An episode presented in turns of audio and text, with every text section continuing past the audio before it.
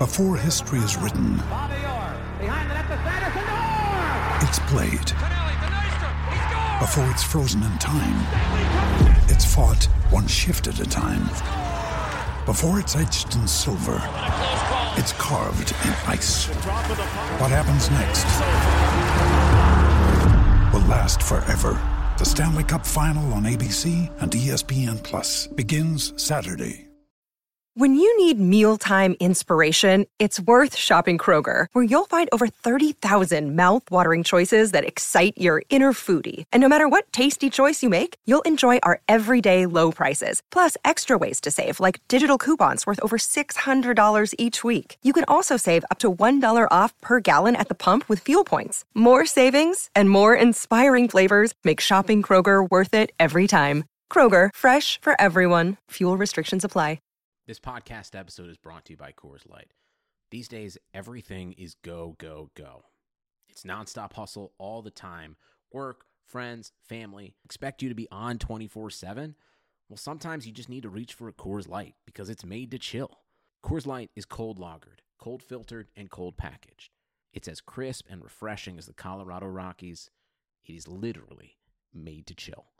Coors Light is the one I choose when I need to unwind. So when you want to hit reset, reach for the beer that's made to chill. Get Coors Light in the new look delivered straight to your door with Drizzly or Instacart. Celebrate responsibly. Coors Brewing Company, Golden, Colorado.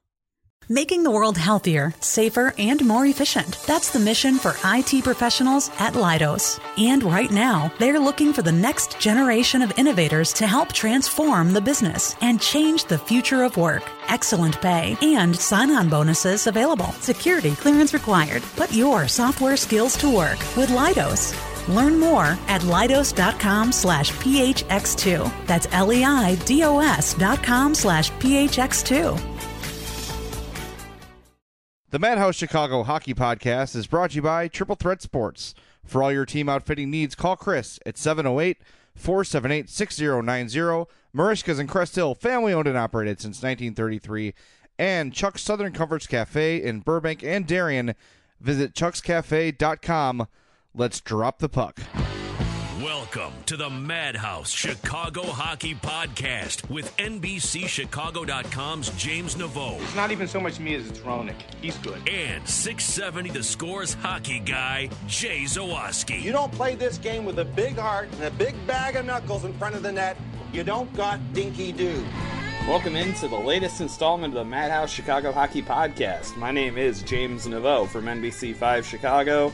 With me, as always, the one, the only, the ever present hockey genius on your radio and in your earpieces for this podcast's purpose, Jay Zawaski. Jay, that might be the weirdest intro I've ever done for you, but you know what, man? It's the off season for us. Let's just get creative and make some stuff up. You continue to oversell me every episode. And then as the episode goes on, you're like, wait a minute, this guy doesn't know anything. This guy's a dope. This guy sucks. Why am I listening to this? This is a waste of my time. Click. no, it's good to be back. We got again. I- You know, I was thinking early this week, like, man, I maybe overshot my wad thinking we do it every week. And of course, the Hawks give us some news to talk about. So before we get to our conference final previews, let's talk about the Blackhawks news of the week, and that is the new contract for Richard Panik, uh, two years, two point eight million dollar cap hit per. Uh, I initially tweeted that I think it's a fair deal. I just don't know if it's great for the Hawks because they've got a lot of holes to fill and not any money to do it.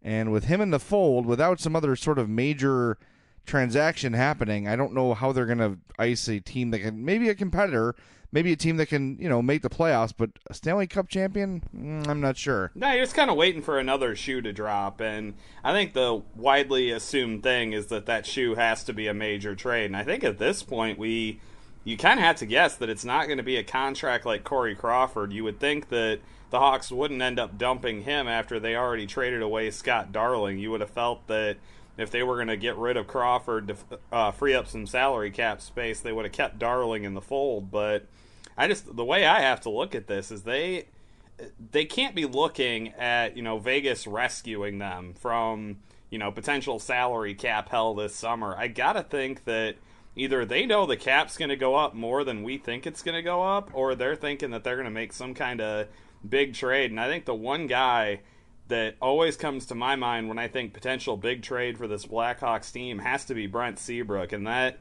you know that thought has not diminished at all since the offseason began, and it certainly hasn't diminished after they signed Richard Panik to a deal for two point eight million dollars a season. Well, here's the question then: If it is going to be Brent Seabrook, um, you're looking at a team just sort of saving you from that contract, right? You're looking at maybe some prospects, but more likely some picks something that's not going to cost the Blackhawks anything, so they can go ahead and sign a couple free agents with that Seabrook money. Um, that is certainly a possibility. The way Stan Bowman was talking to me indicates there's going to be more changes than just that. And when you look at the things that caused the Blackhawks to lose the series against Nashville and the things that Stan Bowman was pissed off about, I don't think Brent Seabrook qualifies as one of those reasons, in Bowman's mind at least. Yes, we see him regressing. There's no doubt about it. Yes, the contract is too long and maybe a little bit too rich, but definitely too long. Um, but Brent Seabrook is a guy that not only on the ice gives you what he's got uh, as much as he can, um, off the ice, he is their main vocal leader. And I know um, since metrics have become a popular thing in hockey, that that stuff has sort of gone out the window, but I'm telling you it matters. It definitely matters. You look at the impact a guy like David Ross had on the Cubs last year, and you go on and on and on with guys who were not great players, but had a great influence on the locker room. And Brent Seabrook is one of those guys for sure. So, with that in mind, I'd be a little bit stunned if it was Brent Seabrook. It makes sense money wise, of course, but I just don't see the Hawks after what they went through against Nashville saying to one of the guys that actually does try and actually does care, you're the guy who's the odd man out here. I just I just can't see that happening. Well, okay then, but in that case, who the heck is it going to be then? If it's not going to be Brent Seabrook, it has to be somebody who makes comparable money. I, oh, and they can afford not necessarily afford to lose, but they can lose and it not completely devastate them. I feel like if they get rid of a guy like Nick Hjalmarsson, it completely devastates them. And I really think they go from being a potential championship contender if they make the right moves to fringe playoff team if they lose Nick Hjalmarsson because then your defense isn't even close to being good enough. And you don't have the cap space to get it back up to that level. So if it's not going to be Brent Seabrook, who do you think it's going to be? Well, I think I, I don't know who I think it's going to be. I think that it could be or maybe should be Artemi Panarin. Now, I've been maybe bagging on this guy all year. I've took I took some criticism criticism for it um, early on in the podcast this season when I first sort of mentioned that I think he's kind of a one dimensional scorer and can't do much else. Well, that again two years in a row showed itself in the playoffs. He was an absolute non-factor. You just paid him uh, a new deal that kicks in six million dollars for next year. Look, he makes Patrick Kane a better player. There's no doubt about it. But when you look at the, the forwards on the horizon, you've got Nick Schmaltz. You've got Alex DeBrincat. You've got Alexander Fortin. You've got all these guys who are ready to step up to the NHL. Maybe not right away, but soon. I think you can spare a forward if the return is someone that can help you now on the blue line, right? And there's one name that, and again, this is extremely unlikely, but I'm just going to propose it here and sort of hopes that it happens. Colton Parayko from the St. Louis Blues is a restricted free agent. Um, chances are that St. Louis is going to sign him, lock him up long term, and that's going to be the end of things. But if there's one team that I think you could dangle Panarin to because of his relationship with um, Vladimir Tarasenko, it might be the St. Louis Blues. And Colton Parayko is a sort of physical, puck moving defenseman that the Blackhawks have always relied on when they won their Stanley Cups and what they desperately need at this point. As a restricted free agent, you could probably get him for two and a half, three and a half million dollars a year saving yourself some money on the cap that way, and you make your defense that much better. Now, I looked at the roster uh, after the Panik thing happened yesterday. I spent some time on Cap Friendly, and I want to share this with you. It's not pretty, all right. So the estimation is that the Hawks that the NHL will have a seventy-five million dollar cap, right, going up about two million dollars. So here's the forwards that I I have worked in, and the Hawks with this are still 13 I'm sorry, 1.3 million dollars over the cap. Okay? So I've got Panik, Toews and Kane and Hossa, Panarin, Anisimov, Kane, Schmaltz, DeBrincat, Hartman, Hayden, Kero, and Alex Fortin and David Kampf, Kampf, however you say his name, as the as the two spare forwards. Now this is assuming that Kruger and Van Riemsdyk are gone, which I think a lot of us can assume with the Vegas thing. And your D is Keith Seabrook, Forsling, Hjalmarsson, Kempny, and Rozsival. And then I signed Brian Campbell for one million dollars. okay, just to play around. The Hawks are still 1.3 million dollars over the cap with that roster. Now, currently, they still have Marcus Kruger, who makes three million plus, and they still have Trevor Van Riemsdyk. So I, dude, I don't know. I, I really don't know how without a major move it's going to work at all next year. And if they're gonna trade a major player, they've got to get people that can help now because you've still got Hossa, you've still got an aging Keith and aging Seabrook, and the window is still open a little bit. So they've got to get someone that's going to help them right away. And I think trading Brent Seabrook is not going to get you that sort of asset. I think it at least gives you the flexibility to go out and get that kind of asset in terms of your salary cap situation, though. It takes you out of a situation where you can't make a deal that's money for money. Like you can't like acquire a guy back who has a contract. I think that trading away Brent Seabrook at least gives you a little bit of flexibility to where you're not stuck making moves where your only assets you can bring back in are prospects. I feel like it kind of opens maybe a few more doors up for Stan Bowman if you have a guy like that off the books. And obviously, that's a big ask. I mean, you look at the situation with Patrick Sharp or the situation with Bryan Bickell. And those guys had contracts that ended a lot sooner than Brent Seabrooks does, and they still had to put sweeteners into the deal to get rid of those guys. So yeah, the sweetener was Teuvo Teravainen. Let's not pretend like it was an extra draft pick. The swe- the sweetener was Teuvo Teravainen. The sweetener was Stephen Johns. These guys they had to give up pretty solid prospects to dump some of these guys. So you kind of look at Brent Seabrook, and yeah, it's a I think it's a good thing that can get them some flexibility. The problem you run into though is what kind of prospect are you going to have to give up in order to sweeten that deal enough to get somebody to take it? Well, the only hope is that a team like Vegas can look at it and say, "Look, we're a new team. We need to have some sort of you know veteran leader on this squad, someone that's been there before." Um, man, I you know I'm just I'm hesitant to move him, and I know the contract's not ideal, and I know that he's regressing, but without him on the team, your D sucks, man. That's really bad. Like I don't, like, I really don't know. what are they going to do? So let's take a look at it. Without Seabrook, let's we'll just assume somehow the Van Riemsdyk is still here, right? So you got Keith Hjalmarsson, Forsling, uh, Van Riemsdyk, um, and Rozsival. Like that's you can't. I mean, without Brent Seabrook, what does this team look like? And which team is going to give you a younger, more effective NHL defenseman in exchange for an aging Brent Seabrook? I just don't see it happening. So if you're going to make a trade, it's got to be something that can fetch you tangible, helpful younger players right now. And th- the only name, realistically, looking at this roster, the only name that's going to do that is Artemi Panarin. Maybe Artem Anisimov. Well, I was going to bring up Artem Anisimov. Yeah, I feel like he could be he could be the kind of guy that that could work with too. Yeah, and he has no. I mean, everybody's got a no movement clause, so that's just you might as well just say it. But those things are always negotiable, right? I don't think that Artem Anisimov is going to be like, "No, I'm staying here even though you don't want me." Which player really does that? Um, but again, trading him, what do you think? Would that be more of a cap relief sort of a thing? Trade him for picks and use that money elsewhere, or is it someone that can bring you something in return? I don't know. I really don't know. If I was another GM, what I'd be willing to give up for Anisimov. Well, I mean, you do you really think that St. Louis would be willing to? A, do you think St. Louis would be willing to trade Colton Parayko in division?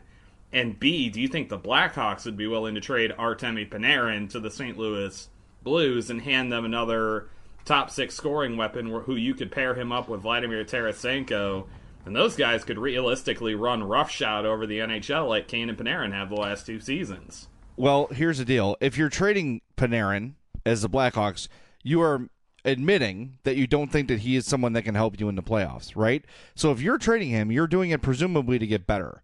So if the Blackhawks think they can improve the team by trading Artemi Panarin, I don't think that being in the division should matter. If they think they're getting the better player and it's going to make them the better team or is a better fit for what they need, screw it. If that's where you're going to get the best deal from, so be it. If it's in division, look, I, I it's been two short playoff things. He's played 11 playoff games in his Blackhawks career. I understand that. But the dude was an absolute non-factor. And if you're going to pay someone six million dollars to play on your left wing for the foreseeable future, I've got to get more production than that. And if you're looking for a piece to move that's going to get you something of value in return, that is the one piece. And I'm not saying absolutely do it or find a way to trade him absolutely, but if you're looking to upgrade with a trade, that is the one guy that can really make you better right away. And I think that the temptation of for the Blues to add another forward that can help, they've got a pretty solid D. Their blue line is pretty good. Um, they lack, aside from Tarasenko, a lot of star power up front. And maybe they feel like Artemi Panarin is that missing piece they need. I think someone someone like Colton Parayko, maybe exactly Colton Parayko, is exactly what the Hawks need. So it's a, a trade of convenience, and maybe it makes both teams better. Who knows? But um, I know as currently assembled, there's I don't think this Blackhawks team is ready for a Stanley Cup again. I, I mean I'm I'm inclined to agree with you, and I feel like when the moves are made this off season, I feel like unless you're really really careful, you might start end up moving away from that direction. I think the question I have about the Artemi Panarin trade possibility is the same one that I have about the people who have said that maybe this contract for Richard Panik it, it doesn't necessarily preclude a team like Las Vegas from taking him. My my question then is why on earth did you sign Artemi Panarin to an extension when you did? Why wouldn't it make him more potentially valuable if you traded him without a contract so that the team could negotiate it themselves. I don't really, I don't really get where the rush was with that. Do you? Well, I think the rush came when they saw him put together another regular season that was just fantastic, and that maybe they prematurely signed him. Maybe they assumed that there would be some growth in the playoffs. And looks, maybe there will be. Maybe next year the Hawks make the playoffs and Artemi Panarin's a, uh, a machine. And and I've had some Twitter discussions with people about maybe Nashville just being the absolute worst matchup imaginable for the Hawks. And maybe if it had been St. Louis or someone else, they would have had a better time and won the series. But from what we saw, look, they've got to be able to, even if that's true, even if Nashville is the worst possible matchup, they've got to be able to adapt to playing styles. And when they won Stanley Cups, they were able to do that. Yeah, the Anaheim Ducks beat the crap out of them in 2015 physically, but they found a way to power through it and win the series anyway, right? They had a ton of depth up the middle. They had young players contributing. They had all the things you needed to win a Stanley Cup that year. This year, there was no semblance of that anywhere. From the moment the puck dropped in Game One till the end of Game Four, it felt like it was all Nashville, man. And, and I and I know, sure, maybe they're not the ideal draw, but I struggle to believe that they would have done much better against other teams playing the way they did. I mean, it's not like Nashville went out in the second round and laid an egg, proving that they were some fluke team that you know shouldn't have sure. dominated the Blackhawks. I think they look really good against the St. Louis Blues, and I think they're a very. Um, it's very reasonable that they've made it to this point. It's very understandable that they've made it to the conference final against Anaheim. I feel like Nashville, as you said, you picked them before the season started. You picked Nashville to win the Stanley Cup. I did. Thanks for remembering. It to me, like yeah, like Artemi Panarin didn't look great in this postseason. wasn't fantastic last year either. He wasn't god awful. He just was what you pretty much expect a rookie to be in the playoffs, honestly. But this season, he just was, like you said, was a non-factor. But you can say that about virtually any Blackhawk on the ice. It felt like they were all non-factors. It felt like just the shell of a team in that series, and I think that's what's obviously precipitated a lot of the hand wringing and a lot of the anger following that postseason loss, I'm still not willing to say that Artemi Panarin can't. And obviously, you're not saying this, so I'm not I'm not inferring that you're saying this. I-, I still think he can blossom into something that he can play in the playoffs. I just think a four game sample size. I'm not gonna you know wave the white flag on that possibility and to kind of bolster your argument, I think a lot of teams are probably going to feel the same way if the Blackhawks decide, hey, maybe we're going to trade this guy. All right, well, now that Richard Panik is locked up for two years, you know you can head to Triple Threat Sports for your brand new sparkling Richard Panik jersey. They are the best place to go in the area to get your NHL jerseys lettered. But did you know they're also the best place to go if your team needs outfitting, whether you're an elite travel high school or college program that needs to outfit hundreds of kids, or if you're a beer and pizza league with 12 players, Triple Threat Sports can put you in pro quality jerseys at pricing you can afford. Triple Threat Sports can work with you on every aspect of the job as well logo design, fitting, apparel for off ice, you name it. And you don't have to be a hockey player to wear uniforms from Triple Threat. They can get uniforms and apparel for all sports baseball, softball, football, lacrosse, and more. So for more info, call Chris at 708 478 6090 or email him for more info at chris at triplethreatsports.com. Triple Threat Sports, if you can wear it, they can make it. And of course, we want to thank Triple Threat Sports for their help with our Patreon site. If you'd like to support the podcast financially, uh, every penny we get goes to improving the podcast. We've got already bought a laptop, mixing board, several microphones, some headphones, everything we need. Next step is for us to get a speaker so we can do on location live podcasts. That's the next expense we have. So if you'd like to help us with that, patreon.com slash madhousepod. And you don't get nothing for helping us. There's a lot of gift options there from t-shirts to koozies to signed uh, little photographs to whatever whatever you want to donate. We've got something for you uh, to say thank you. And Triple Threat Sports are the ones that help us with that. So we thank them and thank you for your already incredible support and for your support in the future. Obviously, yeah, we were incredibly grateful and incredibly blown away that you know you guys have continued to support us both with your listenership, your subscriptions, and your financial you know help for us. I mean, all the stuff that we've gotten is just beautiful and it's made this podcast I think bigger and better than you and I had probably ever imagined it would be. So again, and I'll reflect what Jay said and just thank you guys so much for all the uh, help and support that you've given us for the almost two years that we've been doing this thing. I think it's over two years, buddy. No, it's. I, I thought we like started Oh, it yeah, like, right. right. before the 2015-16 season. Yeah. So I think it's like September is going to be our anniversary. Oh, that's cute. Um, one more little Hawks thing I want to talk about. Um, and I, you know, we've been through this a million times, but uh, I was fascinated when I saw the story what a retweet without comment would accomplish. And um, it was the photo of Patrick Kane who had given up his seat on an airplane for a soldier. Um, obviously, a commendable move. Um, but I just retweeted the story without comment, and as expected, World War III broke out on my Twitter fi- timeline between people arguing, um, you know, if he's a piece of crap, if it was all fake, whatever. Um, but people still, Patrick Kane is still a very polarizing character. Not that it should be a surprise that he is, um, based on everything, but um, man, I was just kind of curious to see what would happen when that story went out, and um, you know, people rushing to show it as, um, you know, look how great he is. People saying, imagine, you know, being a piece of crap your whole life and then doing one nice thing and being forgiven. Um, it just, I thought it was interesting, kind of an interesting social experiment. Um, obviously, the situation is a lot more complicated than we can discuss on a podcast. We've tried it before. There's a lot of gray area on every aspect of it. Um, but I just thought it was interesting to see, like, were people who were mad at him before sort of going to back off and, and use this to say, oh, nah, maybe I'll change my mind a little bit. I didn't see that. No, neither did I. and it's not shocking either. I mean, I No, think the no.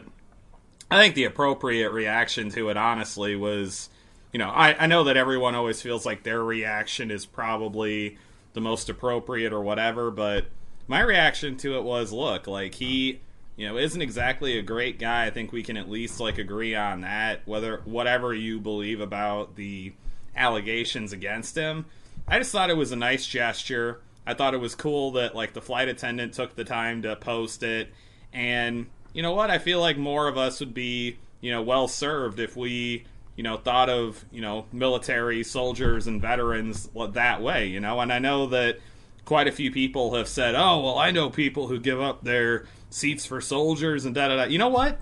Good.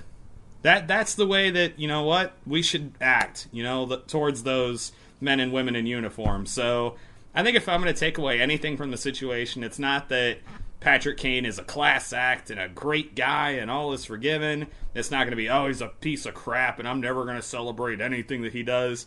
All that I'm going to take away from it was that it was a nice act and I feel like the world would be a lot better place if everyone kind of took a moment sometimes to think about how they could do something nice for somebody else. That's it. I mean, it doesn't have to be a grand, like, kind of referendum on Patrick Kane as a human being, honestly. So I'm, I'm Right. good with just kind of that middle ground of it was a nice act, and let's just all try to, you know, do nice things for each other once in a while. That's all. That's a hell of a concept, buddy. I like it. I'm with you on that one. Absolutely sure. All right. So now we should move into our conference final previews. um, and our thoughts on that. Um, before I do that, I want to sort of uh, admonish myself for a thought I had on the podcast before. Oh God! When I said that I don't think Erik Karlsson can carry his team through the playoffs, I was wrong. I've been wrong before. I'll be wrong again, and I was wrong here, and I admit it. My apologies. Now, were we wrong in saying that the Ottawa New York series was going to be a boring one? Mm, I don't know if it was boring. It wasn't memorable, but it was. I thought it was a pretty standard playoff series. Is that kind of a cop out? see, I agree with that. Uh, I agree with that scenario, that uh, statement that you made, and I would also say that I think we kind of got spoiled with how fun and chaotic the Edmonton Anaheim series was. We got spoiled yeah. by the Capitals coming back to force a game seven and then ultimately doing what the Capitals do. And then obviously the Nashville Predators you know, having PK Subban. So I, I feel like the Ottawa New York series kind of had a lot to really try to kind of overcome when faced with those other three series. And I don't think it was boring. I didn't think it was awful. It just wasn't, like you said, it wasn't particularly memorable, I guess. Yeah, and boy, that cap the Capitals they really did crap it all over themselves. And they man, that that third period you got nothing. What they have three shots on goal in the third period. They're down two, yeah. facing elimination at home, and all they can muster is three, three shots. shots. Yeah, it was ridiculous. I could not believe what I was watching as oh that went on. God. And like, if you're the Capitals, right? What do you tell yourself? You can't really have much better of a roster than they have. I mean, You've got a diverse. No, like what's the deficiency there? Exactly, and like we talk about the Hawks, like on paper having a really really solid roster, right? But it's sort of sameish. The Capitals have physicality, size, speed. They've got everything they need. They've got arguably the best goalie in the league right now in Braden Holtby. What do they have to do yep. to win? I I, like, I don't know what to tell them. Not, not play the Pittsburgh Penguins, Maybe. clearly. And and I don't know. like Trotz isn't a bad coach. No. Like I just don't know. I really don't know what more they can do. I think it was Gingenberger asked us if we thought that uh, Barry Trotz would get fired if the Caps lost Game Seven. I don't think he's getting fired. Oh, who's? I mean, but who's a be- like? Maybe, but who's a better candidate to replace him? You got to ask yourself that too. That's sort of the same. Trade for Joel Quenneville. Well, well, that's kind of the conversation we had about Q a couple weeks ago when we said like maybe his shelf life is up. Yeah, but who's you know what's the alternative?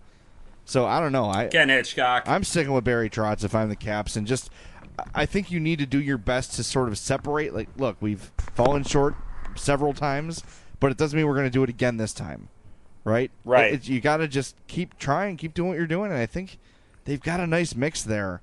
Obviously, they rolled through the regular season.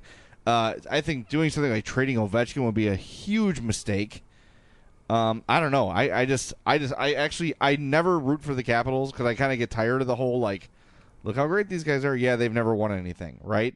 Um, but I'm starting to feel bad, like bad for their fans, especially. It's it's brutal. Yeah, it's awful, man. I I can't even begin to describe. Like, I know the headlines kind of got hyperbolic and annoying of oh. Caps fans don't deserve this, and you know what? That's, that's you can't say that in sports. I'm sorry, that's just not it's not a matter of deserving it or not deserving it. You can feel bad for a fan base, and I do feel bad for Capitals fans, you know, who have seen this amazing on ice product year after year that has not yielded anything.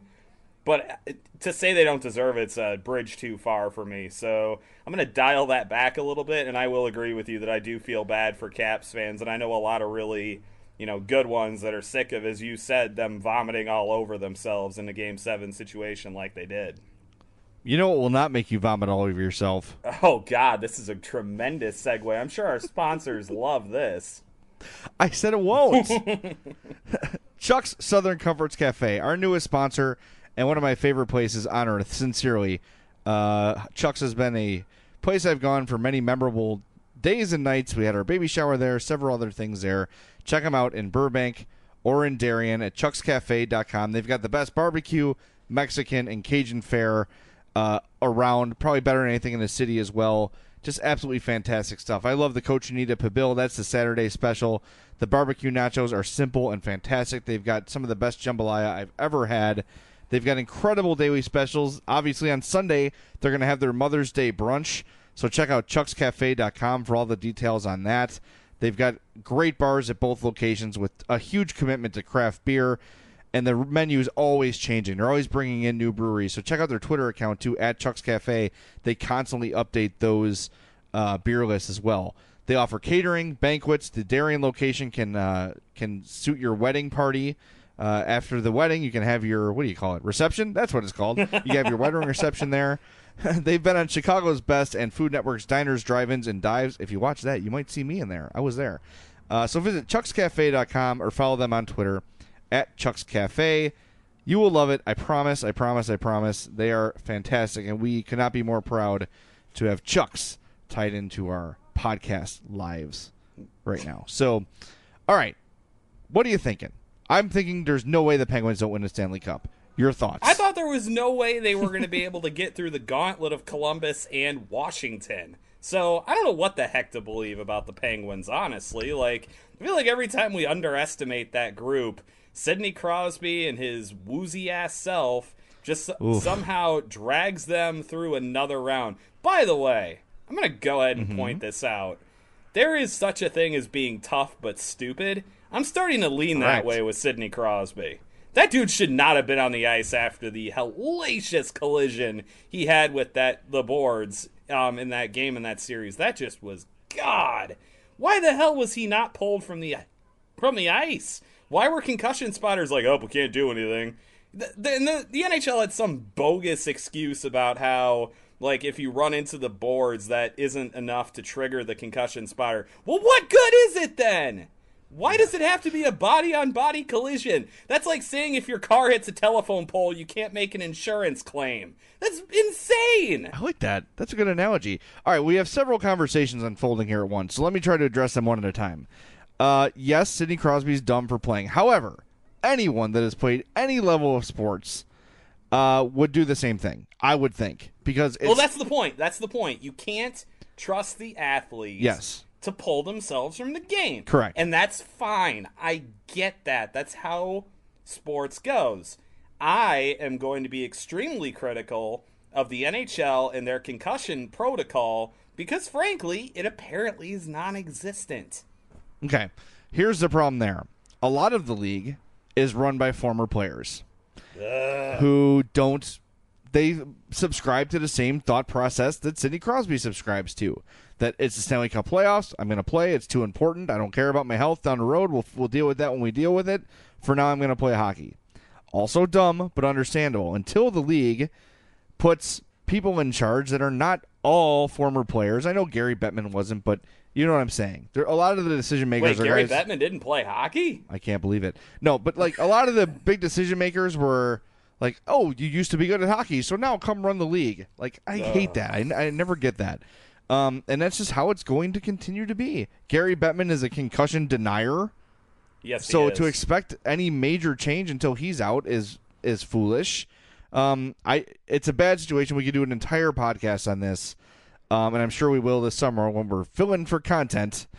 But uh, Please, God, let there be content. but for now, I think that uh, I think we're agreeing, and there's bigger things that need to be unpacked, but probably not for today. I, I would agree with that. I think we'll stick with uh, kind of breaking things down here. Um, All right. Well, It- here with that in mind, what I want you to do is make an argument to me for the Ottawa Senators. Their defensive strategy is really frustrating for teams to deal with. Yes. And I also don't think that Pittsburgh's goaltending can continue to play at the level that it is played at. It's just it's not sustainable, I don't think. But again, like I said, they have been feasting on people underestimating them throughout the postseason so far, and nothing would shock me at this point. It's just you would think logic would dictate at some point that Ottawa's trapping style would frustrate them or that their goaltending would regress to a more normal level than it has been in the first two rounds. Well, those are see that's sort of the argument you can make, right? And those are sort of two things that yeah, maybe Marc Andre Fleury will not be as good as he was. Um, what I saw from the Senators against the Rangers last round was the most what all what all the hockey players talk about doing, like what all the Blackhawks were saying after Game Two and Game Three about we need to simplify the game. We got to get the puck deep in forecheck. We've got to move the puck quickly. Blah blah. blah. We got to get shots on goal. Blah blah blah blah blah. That is exactly what the Ottawa Senators did to the New York Rangers. They played fundamental hockey, and when you do that, you can beat anyone. Now, look, I'm not picking the Ottawa Senators to win the series by any means. I'm not. I think Pengu- Penguins are going to win five, six games, but Ottawa has played such a stable, solid textbook hockey game uh, throughout these playoffs so far that if that continues and if Craig Anderson can, you know, stand on his head like he's going to need to against a team as talented as the Penguins, they've got a fighting chance. Again, I'm not picking them, but they have executed so well throughout these playoffs and especially in game 6 against the Rangers. Man, that was that you put that tape on and say this is how you win playoff Yeah. hockey that game. It was a it was a thing of beauty, quite frankly. And uh, I think again, I think the Penguins are going to win and win pretty handily. But if they can continue that style against a team that talented, um, I would not absolutely count out the Senators by any means. If I didn't just contradict myself three times, Who who who would have thought that a James Bond villain would be able to instill discipline and fundamental strength into a team? I never would have guessed. shocking, shocking. Yeah. I know. Um, and then we got the Western Conference. Uh, You got more on that one? I just think it's it's talent versus will, kind of. Oh, this is gonna be a. I think it's gonna be a fun series. I really do. Penguin Sens, you mean? No, I think that Predators. Uh, I think Predators Ducks is gonna be a fun series. Sorry, I may have jumped the gun a little bit on that, but you made the transition to the Western No, Conference, and you got me excited, man. I cannot wait for that to get started. Well, I felt like we abandoned the Eastern Conference final a little bit quickly, but um, I think Well, we. you, you put it very succinctly and very simply. The Penguins have an incredibly skilled team. They've gotten some incredibly good goaltending. Their coaching is fantastic. Yep. Really good. And then you've got Ottawa, who has got Chicago boy Craig Anderson, Chicago native hashtag. one of the most exciting hockey players on the planet, and Erik Karlsson, and a system that has been just grinding teams down through the first two rounds of the playoffs. I think it's a fascinating matchup, but I'm still super geeked and crazy excited for the West Series. I would have been more excited for the West Series if it was Edmonton. Quite frankly, I think that would have been just a fantastic series. Um, but I can cheer for the Predators. I hate the Ducks. I don't know what it is about the Ducks. Maybe it's Kesler. Maybe it's Perry. Maybe it's Getzlaff. Maybe it's all three. Maybe it's their ugly ass uniforms. Yeah. I don't know what it is, but I hate the Ducks, and I Bring, want bring Nashville back to win. the eggplant. I will root. I'll be happier. And Team Mussolini. Oh well, yeah, duh. I, I by the way did really enjoy the uh, Paul Kariya painting over the nine that they did that uh, social video the Ducks did celebrating their win over the Oilers. I thought that was a cool touch, and I Paul Kariya was one of the first guys that like really kind of stood out to me and like was must watch player when he broke into the NHL. So I kind of appreciated that throwback. Paul Kariya is one of the best players in the history of sports video games. If you recall Midway's two on two open ice challenge uh, with the Pat Foley on the call, it was like the NBA jam of hockey. Yep. Him and Teemu Selanne, stop it. And Guy Hebert manning the pipes.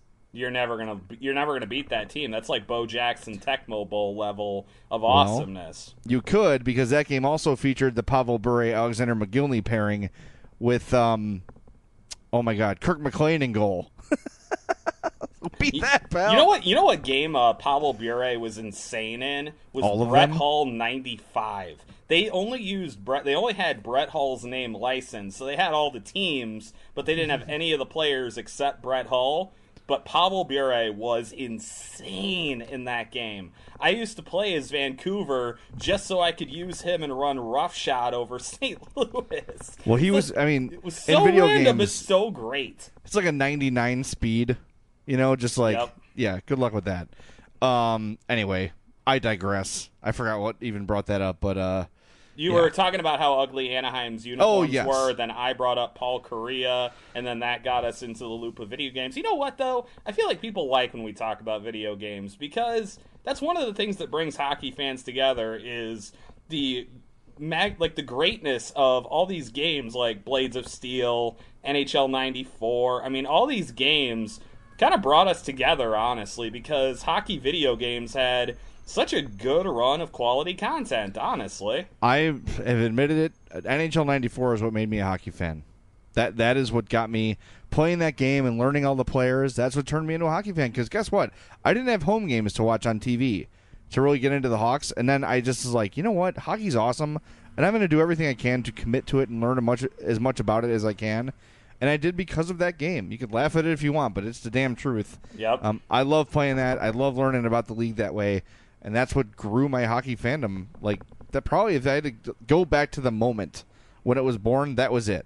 That was definitely it. the Anyway. big silver radio listening to Blackhawks games on the radio at my grandma's apartment and watching ESPN nationally televised games on my 13 inch TV in my bedroom was my kind of indoctrination into how awesome hockey was. So I, I think it's kind of cool that like we came to the sport in such like I, I would argue that they are unique ways. I mean that's and you kind of had to do that back in the day as a Blackhawks fan because you really didn't just have oh let's pop on the TV and watch the you know Hawks play. That really wasn't an option at that point. Yeah, absolutely. And I, I think that um, everyone's got sort of an interesting story about it. So if you have an interesting story about how you became a hockey fan, send us an email, madhousepod at gmail.com, and we will get to it as the offseason rolls along. Um, all right, so I am openly rooting for the Nashville Predators, and it's hard because I'm so fed up with their organization's petulant, like minor league crap they do about the Blackhawks. But I like the team. There's Yeah. not really anyone on that team that's uh, you can say what you want about James Neal, but the dude's a power forward. He's going to play that way. Um, Mike Ribeiro's been banished to hell. Um, Thank God. PK Subban's there. I like Pekka Rinne. I Filip like Forsberg, obviously. yeah, they're a, a team that's tough not to like. And now that they have a coach that's letting them play, letting them loosen some things up in Laviolette, um, I'm openly rooting for Nashville. And it, the the good news, if Nashville wins the Stanley Cup, it's just going to intensify that rivalry with the Hawks, and that is a good thing. that they need that. I feel like it, it's cool having St. Louis as a rival, but it would be so awesome to have Nashville as a team that you can point at and have that rivalry go both ways. Where I think as as of right now, I definitely feel like a lot more of the hatred comes from the Nashville side than the Chicago side. I would very much like it if that became like kind of a point of contention and kind of a sparring battle, you know, in the future. And I think if the the Predators win the cup, definitely could see that intensifying. Absolutely, and I think we've probably with the sweep we're starting to see it already. Some I- I'm interested to see how Hawks fans on Twitter are going to look as the Predators compete for the Western Conference title. Um, how they'll be rooting, um, those sort of things. I think it's gonna be fascinating. But um, I just I just don't like the Ducks, man. But I, I know that not liking them is not a reason to pick against them. They're deep as hell. They're tough as hell. Um, I, I just think Nashville's a better team. I've been incredibly impressed with everything they've done throughout these playoffs. Like I just said, they've allowed the offense to have some creativity to dictate some play. Their young players have stepped up and been terrific. Um, I'm I, I think they're going to win a series. I like Nashville in six um, to beat the Ducks and to advance to the Cup final. How about you? I'm actually going to pick Anaheim in seven because I honestly feel like this is kind of a coin flip series right now. I love all the things that you mentioned about Nashville. I think the reason I'm picking the Ducks just right now, and this is a completely superficial and possibly silly reason, so I will gladly take any criticism that anyone wants to levy at me for this reason. Mm-hmm. The way they responded after laying just a giant egg in game six, Yeah. they could have easily gone into, oh crap, it's happening again. We're going to lose another game seven at home. We're going to lose another playoff series in embarrassing fashion.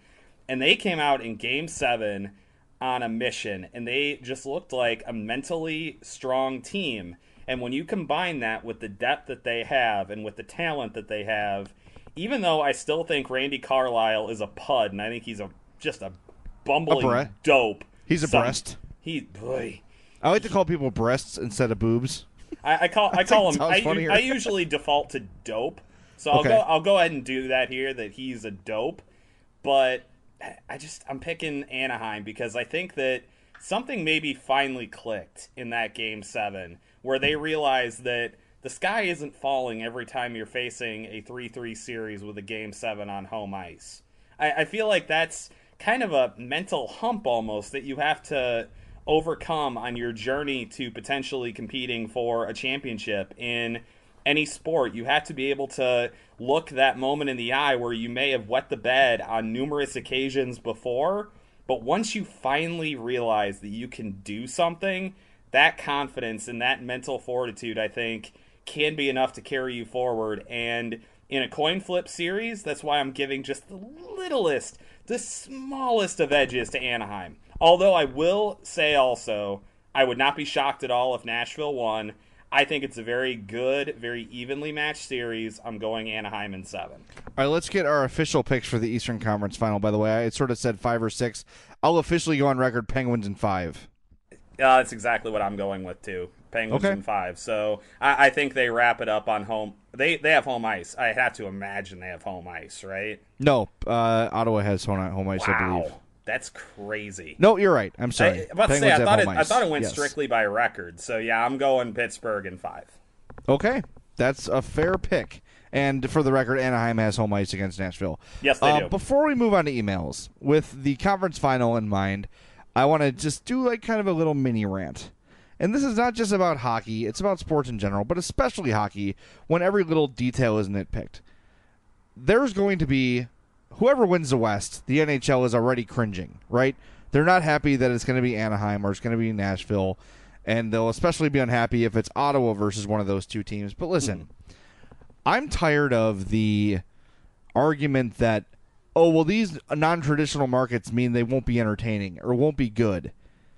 These are they've played them. They play seven games. They find a way to prove it. The four best teams in hockey.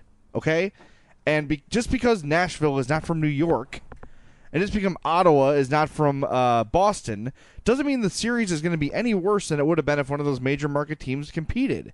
So don't blow off the series, sports fans, simply because oh well these markets are lame. It doesn't matter. These players have played their balls off to get to this point, and they're going to show you some great. Both these series are going to be really good, really interesting. And just because the market is small, it doesn't mean that the series is going to suck. It just drives me crazy that people say like, "Oh, the Bulls and Jazz series is going to be lame because Utah." Right? No, no one talks that way. Oh, it's the Portland Trailblazers. The Portland's not really a basketball market, so uh, it's going to suck. No, that's not how it works. That's not how it works. Yeah. It- I hate that. I really hate that argument. There's really good teams and non-traditional markets. We're seeing it. right- I mean, Ottawa is obviously a hockey market, but it's not a major market. I just I hate that. It's one of the weakest, most tired arguments in the world, where non-hockey people are like, "Oh, yeah, that's going to be a good matchup for the ratings." I, I don't care about the ratings. I want them to be good. I want people to watch, but because the ratings are going to be bad, isn't going to deter me from watching a series. That's ridiculous. Right. If the Super Bowl was uh, Tennessee versus Tennessee St. Arizona. Louis is one of the best se- Super Bowls of our entire life.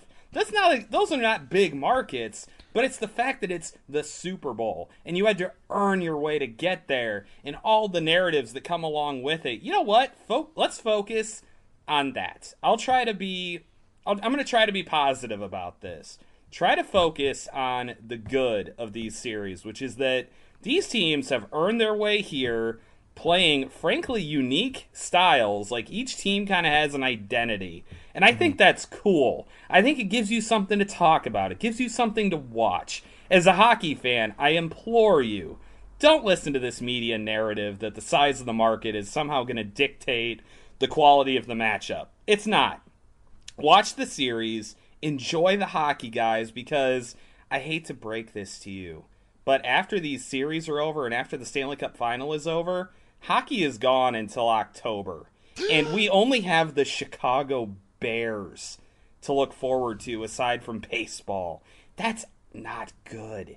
Go ahead and enjoy the hockey while we have it because soon you're going to be hearing about the Bears hitting each other while they're wearing helmets and shorts. And you're going to wish there was still hockey on your television. yeah, jerks.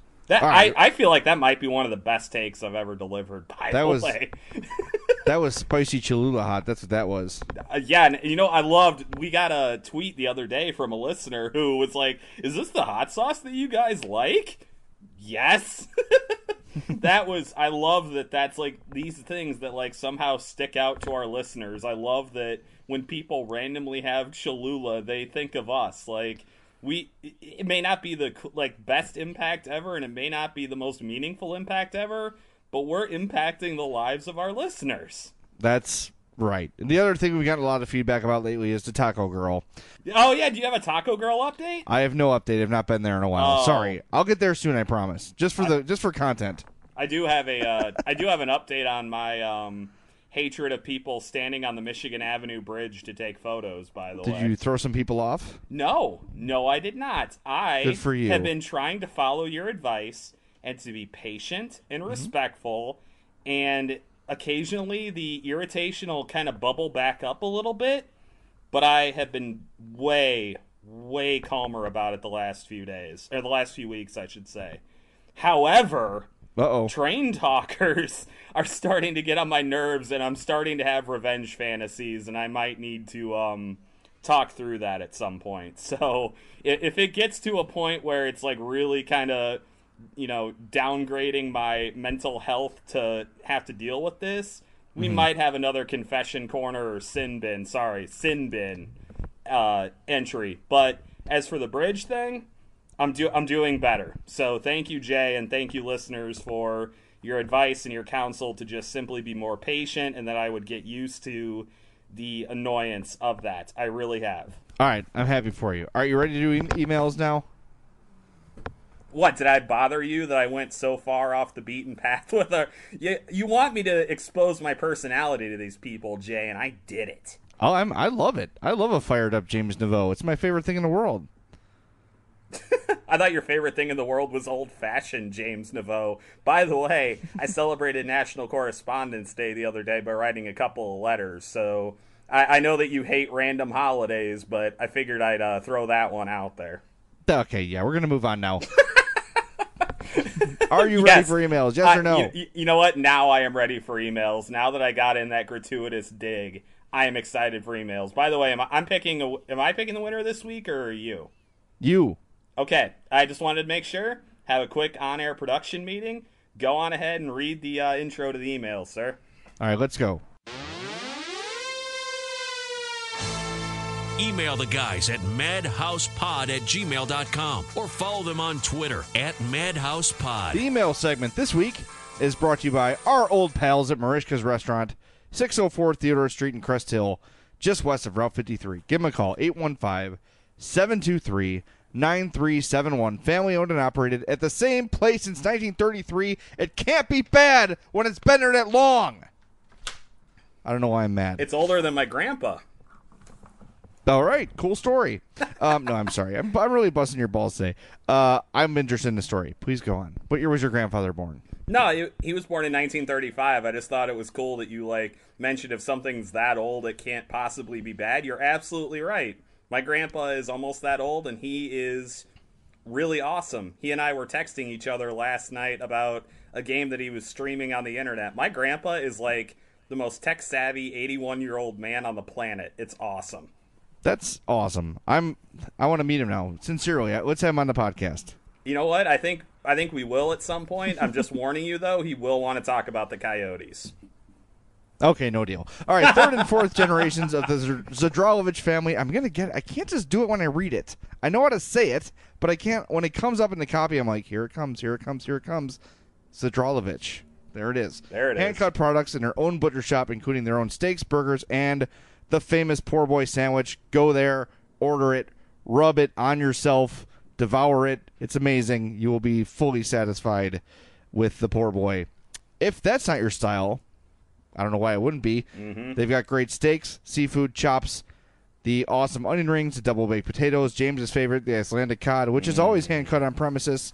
They've got a carry out menu, a full bar with craft brews, banquet facilities for groups up to 110 people. So visit Marishkas.com and check them out on Facebook at facebook.com slash Marishkas. Open seven days a week and close only on Christmas, Easter, the 4th of July, and Thanksgiving. Go to Marishkas. Be satisfied food wise. Jay, can we do one more really quick thing right before you read an email? I just want to wish good luck to someone. Yes. Good, good luck to the Chicago Steel. They start the Clark Cup final tomorrow. Their first ever appearance in the Clark Cup final. They won the Eastern Conference for the first time in team history. I will have a preview up on NBC Chicago tomorrow. Got to talk to their leading scorer, Jack Bedini, and their head coach, Dan Muse. So good luck to the Steel. They're playing Sioux City starting tomorrow night. My favorite Steel player, Johnny Walker. It's my guy. Mm-hmm. I believe he's going to Arizona State, isn't he? I don't know. I believe he is. So yeah, that's you know what. Kudos to him and kudos to the Steel for a fantastic season. I know you and I both went to games this year and had a lot of fun out there. If you do want to go to the game, by the way, you can get a free ticket if your child plays youth hockey. They would get a free ticket into the game. So go out there, support the Steel, enjoy some good hockey for God's sake. Sounds good to me. All right, email time. Now remember, James, like we just discussed, for those of you just joining us for the first time in a while, uh, for the last few weeks we've been giving uh, random hockey cards from my collection to the best emailer. So James is in charge of that. Our first email here is from Kevin Peak. He is not eligible because he is the fine winner of the Brent Myers Tampa Bay Lightning card from Week One. Ah, yes. Um, I got some good ones ready to go. I've been previewing the stack. I got a choice of five or six here. I'm going to pick randomly. So you are in charge of remembering who had the best email. But Kevin, not eligible for this week. But he has asked a good question. Uh, has some thoughts about Richard Panik. We addressed that. He said, with the Oilers out, I have to be honest. These last four teams don't interest me. Pittsburgh, while good, seen it, done it. Ottawa has Karlsson and Nashville Subban, but the team styles of play are, to me at least, like watching paint dry. And the Ducks might be the most unlikable team ever. I need a reason to watch, but I don't have one. Help me. Love Kevin. He didn't say love. I added that. Well, he does love us, and we love Kevin. So there you go. Yeah, of course. Um, my argument, my my thought is that the fact that the t- both series are these battles of contrasting style, likability, whatever you want to call it, I think that you can point to any of those narratives and you can be satisfied. Or if it comes down to it, just look at it as you're watching guys like Erik Karlsson and PK Subban, which he alluded to. You're also watching, you know, guy younger stars that are starting to come up into their own, especially on Nashville. They've got some incredible young talent on that team. I really think that you're watching some of the future of hockey here, and you can pick any narrative you want to. And I honestly, truly believe you're going to be treated to good hockey in this round. So I implore you, if you are a hockey fan, to watch these series because I think you're going to be very happy with your decision to do so. I'm going to say, Kevin, uh, if you need a team to root for, root for Nashville because of what I said earlier. It will just intensify the rivalry with the Hawks, and rivalry is always a good thing. So uh, if you have to root for somebody, pick them because they're not evil like Anaheim. If the if the Penguins win, then the Hawks are knocked off that pedestal as the three Stanley Cup team. So you don't want them to win. Yep. So I would say pick between Nashville and Ottawa and have fun with it. All right, next email here from Hugo Maya. He says, "Hello, fellas. Love the podcast. With the Panik exp- extension today, doesn't it smell like a major trade is going to happen this offseason? It's going to be very difficult for Bowman to with that cap space. Absolutely. We addressed it earlier. Um, yeah, I definitely think that's coming, uh, and I think James does as well. Yeah, it's it's just a matter of speculating as to what that major move is going to be, and honestly, gives us something fun and exciting to kind of talk about as we're moving closer to the NHL draft and free agency. So, yeah, I, I think that a move is coming, and I think it at least gives us something to pay attention to because this team obviously is not going to be able to just stand pat this offseason. All right, email here from uh, Evansville hockey fan. He says, "Who would be your possible targets if the Hawks were to seek out signing a UFA defense? I like Karl, Alzner as a potential top line guy. He played along John Carlson and had blocked a ton of shots hopefully he heals up well over the offseason and Chicago can show him what real championship banners look like. And sure joke about Winter Classic Champions banner here. Dmitry Kulikov and Brendan Smith are both two guys under 30 that can help. Also, what happened to Addie's Fashion Corner? Take care, gentlemen. Addie's Fashion Corner went on a Ooh. brief hiatus because yeah, of the playoffs. that's a good question. Yeah, But they will return in short order. I promise you that. Um, good because I think that was one of our uh, most loved segments, and I'm sure a lot of people were curious what happened to it. So yeah, I definitely am looking forward to the return of that. I'm looking through the list of unrestricted free agents here on D. Um, ah, D. And I mean, here's the problem: we've got to sort of go with a theory that they're not going to be able to add anyone expensive. Um, so I'm going to stop. Let's see. Let's just, for sake of argument, let's just say, what do you want to set the number at? Three million? Yeah. Okay. Uh, we're looking at guys like Trevor Daley, uh, Andrew Ference, 38 years old. Uh, No. McCulloch, 34. No. Chris Russell, no. No. Uh, Deryk Engelland, no. no. Ron Hainsey, 36 years old. No. Pass. Karl Alzner, who he brought up, not a bad one. 28 years old, made 2.8 million dollars last year. I feel like he's going to get a pay bump based on his age and the fact that he was playing top uh, pairing minutes for the Capitals. Uh, Brendan Smith, very similar player, 2.75 million cap hit. Um, so he'll be signing for more than that at age 28. Not n- not as much of a raise as Alzner, I don't think, but still probably going to get up there in the four four and a half million range, I would think. So, So- might be out of the Blackhawks price range unless they make a move. I mean, these are just a level of names, though, that you that you can expect unless a move is made. I, I do think there's a chance Brian Campbell could be back if he wants to do it for another million bucks. I don't know how much that helps you anymore. I was not totally impressed with what he did this year. For the money, probably worth having him around. There you go. Yeah, exactly. I think you have to kind of temper your expectations with how much he's getting paid. But- so you're on the right track with that. I just don't know how much better they are um, that way. So it's not like a free agent is probably not the way they're going to you know fix the D. It's probably pretty unrealistic. There's going to have to be a trade here. It's almost certain, uh, and I am fascinated to see what it's going to be. I really. By the way, can I, can I throw something out there? Yeah. Right now, mm-hmm. I predict that with one of their first two picks, the Blackhawks are going to pick a goaltender. well, that leads into our next question uh, here. From, Oh wow! Yeah, Yes. from Liz Holbrook.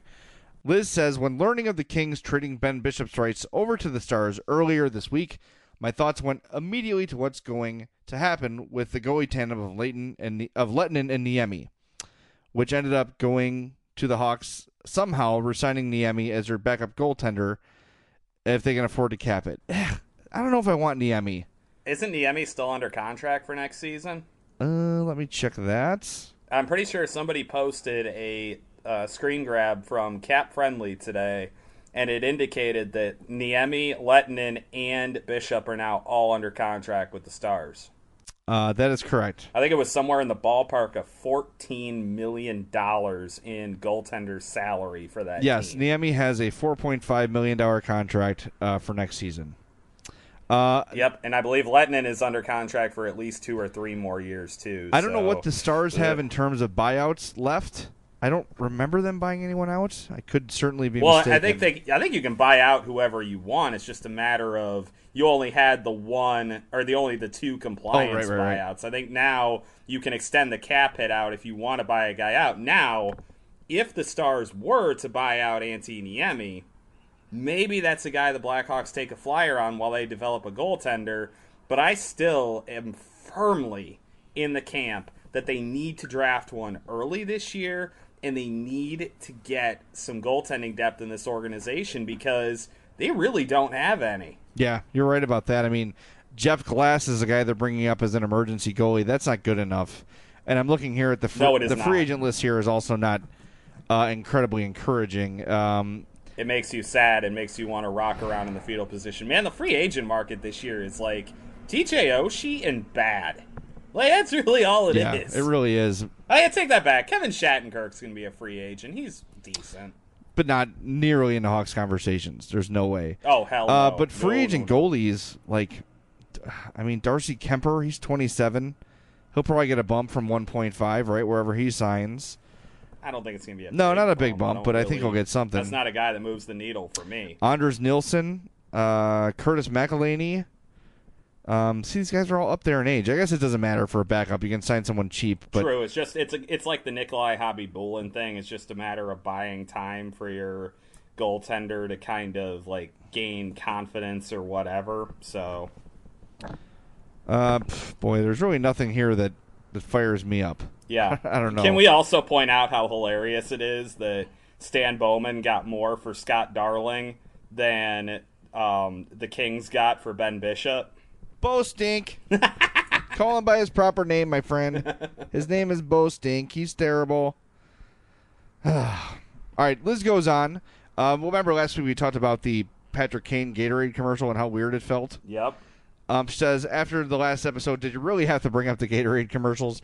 Living, living in Indy, watching those with uh, PG and Kane kind of feels like torture. One last thing, I'm finally done with school for the semester, so I have time on my hands. How many good have any good book recommendations to do with either sports, broadcasting, or hockey? Holy Jesus! I have already read Howe and Orr's autobiography, and then Gretzky's new book, so these three are out. Now that I have some free time, I'd love to spend my summer reading up on things to help me further my career that I love. Okay, I will give you one of each. Um, I'm not sure what your sports broadcasting uh, goal is, but one thing I read that was invaluable to me as a producer is the radio producer's handbook. Handbook. McGurd, you, were look, you were looking at Liz Holbrook's name, weren't you? Because you just totally threw in a gratuitous uh, R. I guess I did. Uh, yeah, that would be the one I recommend, the Radio Producer's Handbook, which is terrific. Um, I could not have lived without it. I use it as a reference all the time. It's by Rick Kaempfer and John Swanson. They produce for Eric and Kathy, known as Larry and Mary in the book when he's telling bad stories about them. Um, and then my sports hockey book, I will tell you take your pick between Theo Fleury's autobiography or Bob Probert's autobiography. Both are fascinating crap! You took you took my hockey book. Sorry, I was literally just looking at the Theo Fleury book, and I had thought about reading it again. I haven't really read a good hockey book recently. I've been way more into like baseball books lately. It seems like I, am going to blame Tom Verducci Ugh. because his, his, book, The Cubs Way, awesome, was fantastic. God, was it good! All sorts of stuff in there, even some revelation stuff about the Matt Szczur bat thing. Like I thought that was hilarious. That I'm not there yet. I haven't finished it he, yet. He so. he had a good anecdote about the Matt Szczur bat thing. So definitely check that out when you get to it. You're gonna really enjoy that. Um, outside of that, like I just I have not been reading as many books as I've needed to lately. I've been going to the Jay Zawaski School of Train Riding, and I've been listening to a lot of podcasts lately. So there you yeah. go. All right, email here from our pal Spike T, longtime listener. He says uh, you mentioned that you do a trade for Colton Parayko. Panarin is is who you said you would trade, and then he would probably be... Wait a minute. How did he know that? We are just recording this podcast. That is weird. I have a Twitter there, Pally. uh, I've been talking about it for a long time. Um, he said instead of Panarin, how about Hjalmarsson straight up? St. Louis probably won't go for it, but maybe we can add to it. How do you feel about it? Um, my hesitation there is you're immediately not you're, you're defeating the purpose. Exactly. I mean, Parayko is going to be good for a long time. But if you trade Niklas Hjalmarsson, you're still in the same spot you were in before. Yeah, you've got a little more cap space, but you're not going to be able to find anyone close to Niklas Hjalmarsson as a free agent with the money you have left. So I, I would. Niklas Hjalmarsson is one of the last guys I'm considering trading, and know that a guy who plays the way he plays, the regression is going to come quick. But look, this team's window is realistically two or three more years. So if if he can be anything close to the level he's been for that long, I think you have to keep him and try to win with him. I, I would agree with you on that 100%. I feel like it would be defeating the purpose. I think you need to trade from your forward depth to get better defensively. I think trading a D man for a D man probably is not the way that the Blackhawks should go. By the way, if Liz is looking for a good non sports book to read, I just got mm-hmm. done reading Wild by Cheryl Strayed. That was really good. So for some reason, that escaped me during that last uh, answer but I had to throw it out there in case Liz has not read it yet. Okay, fair enough. Next email here from John Huckalak. I hope I said that right, Josh. I'm sorry, Josh Huckalak. I got the first name wrong. Well, for, I'm about to say, how on earth did you get the last name right, but not the first name? I know, I suck. Uh, uh, he said, I thought it would be interesting if the Blackhawks replaced Scott Darling with another Illinois native in Garrett Sparks. I know last year he was a really cool score- story for the Leafs, by starting his NHL career strong, but tailed off as he was sent back to the AHL. So I have a question for you: Is Sparks NHL ready? If so, what are the chances Sparks would be traded for? I, I like him better than anything the Hawks had um, this year with the Marlies. 31 games uh, with a 2.16 goals against, 9.22. I'm sorry, .922 save percentage. Pretty good numbers. Um, his contract, he's actually I believe he is a free agent. He's a restricted free agent. So you'd have to trade for his rights.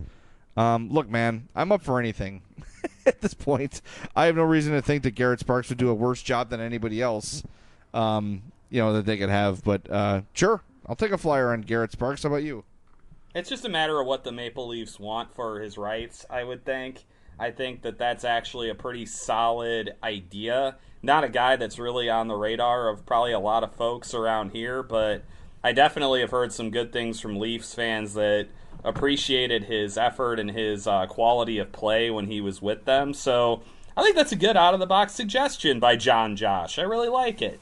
All right, Patrick Solden here. Uh, we didn't get to this. Uh, Ilya Kovalchuk looks like he wants to come back to the NHL. Um, what do you think of that? Uh, and what who who do you think will make the most sense to trade for his rights? He wants to know. I'm curious as he's going to be in his mid 30s. Um, he's a point per game player in the KHL and NHL. Keep up the good work. Um, I you know that's the sort of dude that a, a cup contender is going to want to look to add, but he really ruined his reputation the way he just Yes. bailed on the on the on the Devils, and I don't know if like a team's gonna want to invest that money, um, for a guy like that when he could just bail again. I don't know. I just Do they have to pay his contract, or is that contract gone? The 17 year contract that he signed is that off the table, or did they have to pay that if they trade for his right? uh yeah, I don't know what that means for him financially. Let's figure that out for next week, and we'll have an answer for you. I don't want to tell you the wrong thing. And that has been your that has been your edition of Stump the Madhouse podcast. Yeah. You successfully stumped us. Your prize, the satisfaction of making us look dumb. We hope you're really happy with yourself. Back to you, Jay. All right, last email of the show. We got it. This is a long ass podcast. Last email of the show with that in mind goes to Will Eggleston. Hello, Will. He says, Hello, Will. James and Jay, I was recently playing NHL 17 season mode, and I started a fantasy draft like I always do. I had the number two overall pick and was kind of surprised to see Steven Stamkos drafted first overall. Nothing against him. It just surprised it wasn't Crosby. Who do you guys often argue is the best player on the planet? Do you guys have any idea why this would be? Uh, yes, because computers are weird and stupid. Uh, I agree with that. NHL. Who was playing? Oh, my buddy uh, Kevin Zipak from the Score posted on his Twitter. Uh, he's doing seasons in the show, MLB the Show, which is regarded as like probably the finest, eh, that or NBA 2K, but one of the finest sports games around. And Correct. after this year, Kris Bryant retires due to injury. So computers are weird. There's ra- like Stamkos is probably really highly rated because he's fast. He's got a great shot. He can play a little bit physically. Blah blah blah. Um, it doesn't look at like the actual player. So I would think that's probably just it's probably some kind of um, I don't know what you call it, programming deficiency. Well, guess I think we say. can agree there's only one player that would be the correct pick with the number one overall pick in a fantasy draft in this game. Sergei Krivokrasov. Oh my god, I hate you. Nailed no, it. the only correct answer to this question is Connor McDavid. I will br- I will hear no debate on this. Well, if you have one season though, if you have one season, Uh, okay, you know if you're if you're doing a fantasy team and you it's a ongoing thing, Yeah. year after year. that's the, the you're ob- obvious Connor choice. McDavid. Yes. yeah. No doubt about that. All right. Well, you have a winner. Who's our emailer of the show? It's very it's a dead heat for me, but I am going to go. Guess what? What? This week, because I'm in a good mood, we're going to give away two. Well, then I pick Liz Holbrook Okay. and, and John Josh because I love John Josh. John Josh. John Josh's. I'm just John uh, Joshing. Suggestion, yeah. I, I liked his suggestion of Garrett Sparks. I thought that was a really good kind of out of the box pick, and I really liked that Liz had picked up on one of the things that I think is kind of being undersold a little bit in Mm-hmm. terms of what the Blackhawks need to do, and that's find a goaltender for the future. So I liked both of those. I declare them the winners. All right. I'm searching through my card pack right now. This one for John Josh. He wins. Ooh. This is a good one. 1992 Mario Lemieux Pro Set. Holy crap, that's awesome! Him hoisting the Stanley Cup. Wow, that's really good. All right, now for Liz. Let me go back into here. Liz, you win. Okay, not as good. not, not as good. a 1992-93 Trent Yawney card. Oh my god, Liz. yes! Liz is never going to listen to the podcast again. She's going to be like, why the heck didn't I get the Mario Lemieux card? Hey, it's truly random. It's truly random. Here's the notes on the back of Trent Yawney's card.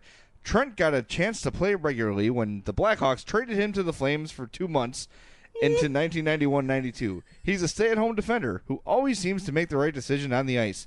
Trent, mm-hmm. Who scored four goals in his first 13 shots with Calgary, damn, captained the 1988 Canadian Olympic squad. So there you go. Blackhawks legend Trent Leoni is now a member of Liz's hockey family. Oh my god. She's gonna like literally meet Trent Yawney and smack him in the head and go, You're not Mario Lemieux! Oh, it's a pinnacle, by the way. If you're looking for the brand, it's a pinnacle hockey card. I thought they only made golf balls. Uh, you're wrong. They make hockey cards apparently. I don't think it's the same company. No, probably not. All right. So I've got four ready to go. I ordered the I just got the other day from Amazon the card like uh you know like the plastic sh- uh, sheaths for them. Yes. So I'm going to start sending them out very very soon. So keep your uh, eyes peeled. And if you're one of the winners, make sure you send us your uh, name, address, phone number, all that good stuff, so I can get these sent out to you. But with that, that's going to do it. For, oh, you got something I would else? also like to I would like to point out that we next week we are going to provide an update on our contest idea for the NHL draft tickets. Yes, definitely. Yes, that that will occur next week. We promise we'll have an update on that because I know the draft's coming up. People are going to want to know if they if their ideas are cool enough to win. Let's make sure that that happens next week. All right, and if you have an idea, send it to madhousepod at gmail.com. This edition of the Madhouse Chicago Hockey Podcast has been brought to you by Triple Threat Sports. For all your team outfitting needs, call Chris 708 478 6090. Mareshka's in Crest Hill, family owned and operated since 1933, and our brand new sponsor, Chuck's Southern Comforts Cafe in Burbank and Darien. Visit chuckscafe.com. Thank you all so much for listening to this edition of the Madhouse Chicago Hockey Podcast. Thanks for your contributions. We will talk to you next week. Thanks for listening.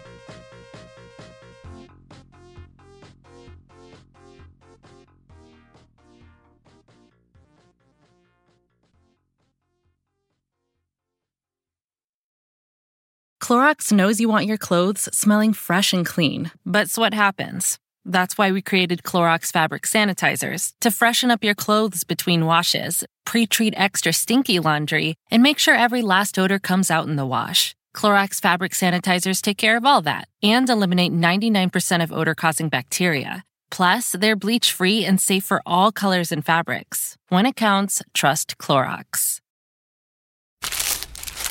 For all you foodies out there, I'm unwrapping a McDonald's steak, egg, and cheese bagel. Ooh, look at this steak. And the juice running down the side. Got a little bit on the wrapper here. Mmm. And then the fluffy egg and real cheese folded over the side looking just so good. Mmm, mmm. Grilled onions and a butter bagel too.